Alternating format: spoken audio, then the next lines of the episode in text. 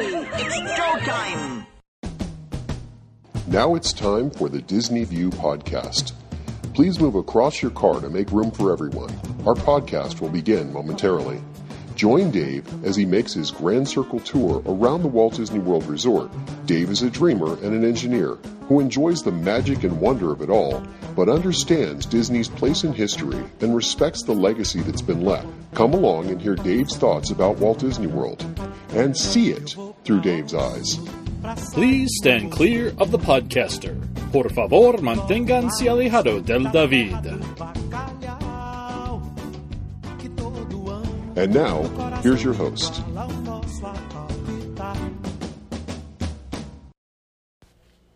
Hey everyone, it's Dave. Welcome to another edition of Dave's Disney View podcast. Well, I hope everyone's staying safe, staying at home, doing what you need to do to help combat the spread of this virus and continuing on the path of hopefully getting to a point where we can return to something appearing to be normal and get Disney World open and Disneyland open and kind of get our you know, our Disney groove on for a little while. Anyway, on today's podcast, I wanted to share with you the entrance music that used to appear at Epcot. So here's the story. When Epcot was first being developed, they realized that it needed to have thematics, something that was musically in, uh, inclusive, so as you walk through the gates, you felt like you were in somewhere else. Since it was supposed to be this experimental prototype city with the World Showcase on the far end, what they wanted was the entrance music to have something that reflected something about Future World. And this Future World was this idea of all these different pavilions that produced really great content to tell you a story and teach you uh, through edutainment. So the, they wrote the songs uh, or used the songs that were part of the different pavilions that existed when they opened Epcot. So they planned up the songs and used the the uh, music that was already being written to create instrumental versions of the songs that were popular at those pavilions or would be popular at those pavilions to uh, create an entrance spectacular. So as you were coming in for about a 30 minute loop, you would hear the music playing and it would kind of capture your imagination a little bit. And then you'd hear those songs reinforced when you went into the pavilions.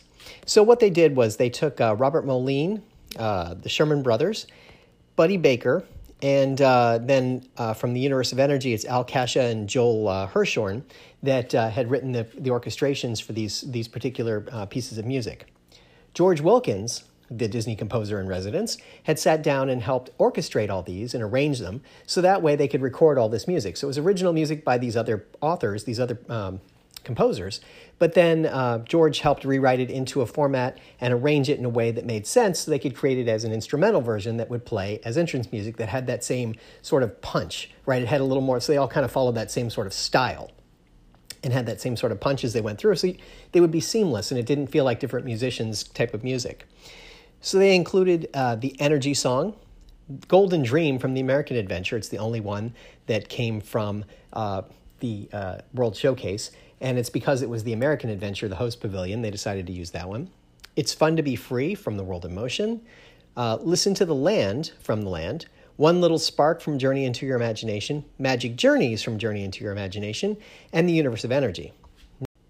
Now, you may notice that Horizons does not appear on this list, and that's because Horizons didn't open for another year. So they didn't have the music in place for Horizons at that point, so they didn't put it in the entrance music. It's kind of a shame because that would have been a nice one to have in there, but it wasn't ready at that point. So here is the music from Epcot's opening sequence back from 1982 until I think they changed it in about 2000.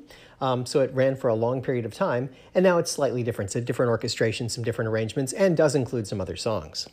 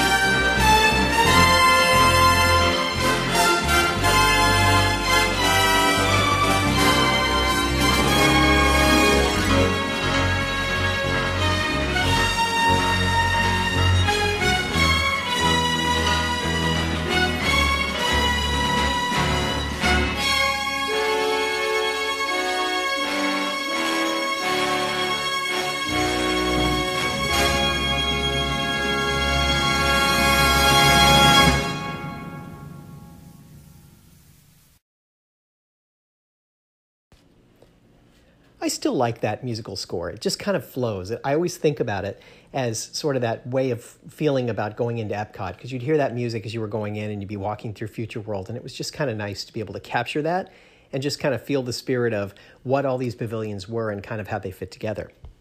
Now, there's one other story I wanted to tell you before I leave, and that's about Disney deciding to release some of their recipes for different things that they have in the parks that you can make at home. Since the parks are closed, they thought it'd be fun to give out some recipes. They've given out a couple now, a couple of different things. You know, the two most famous ones at this point are churros, so they've given the recipe for that, and it's an eight ingredient thing, and it feels like it's fairly standard and feels like it works. But the other one that's famous is the Dole Whip. Now, here's the funny thing Disney put out an ingredient list for it and said it was only three ingredients pineapple juice, chunk pineapple, and vanilla ice cream, soft serve. And the funny part about it is, if you go to the Disney parks and get a, a uh, Dole Whip, it actually says it's vegan, so there would be no ice cream in it. So what gives here? Disney's not giving out the exact recipe for it, which I find kind of funny. Now, I have it on some authority that there's actually a powder they use. It's from Dole, and it's like dehydrated pineapple that they mix with some other products, including coconut milk, in order to make the Dole Whip. Now, I can't absolutely confirm that this is true, but it seems to be that that's the case.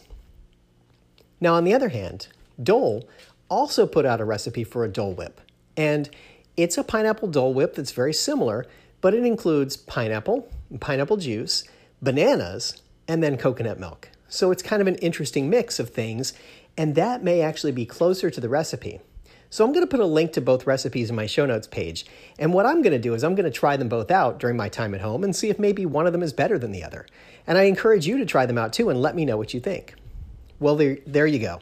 That is my podcast for this week. I hope you've enjoyed it. And remember, if we can dream it, we can certainly do it. Bye now.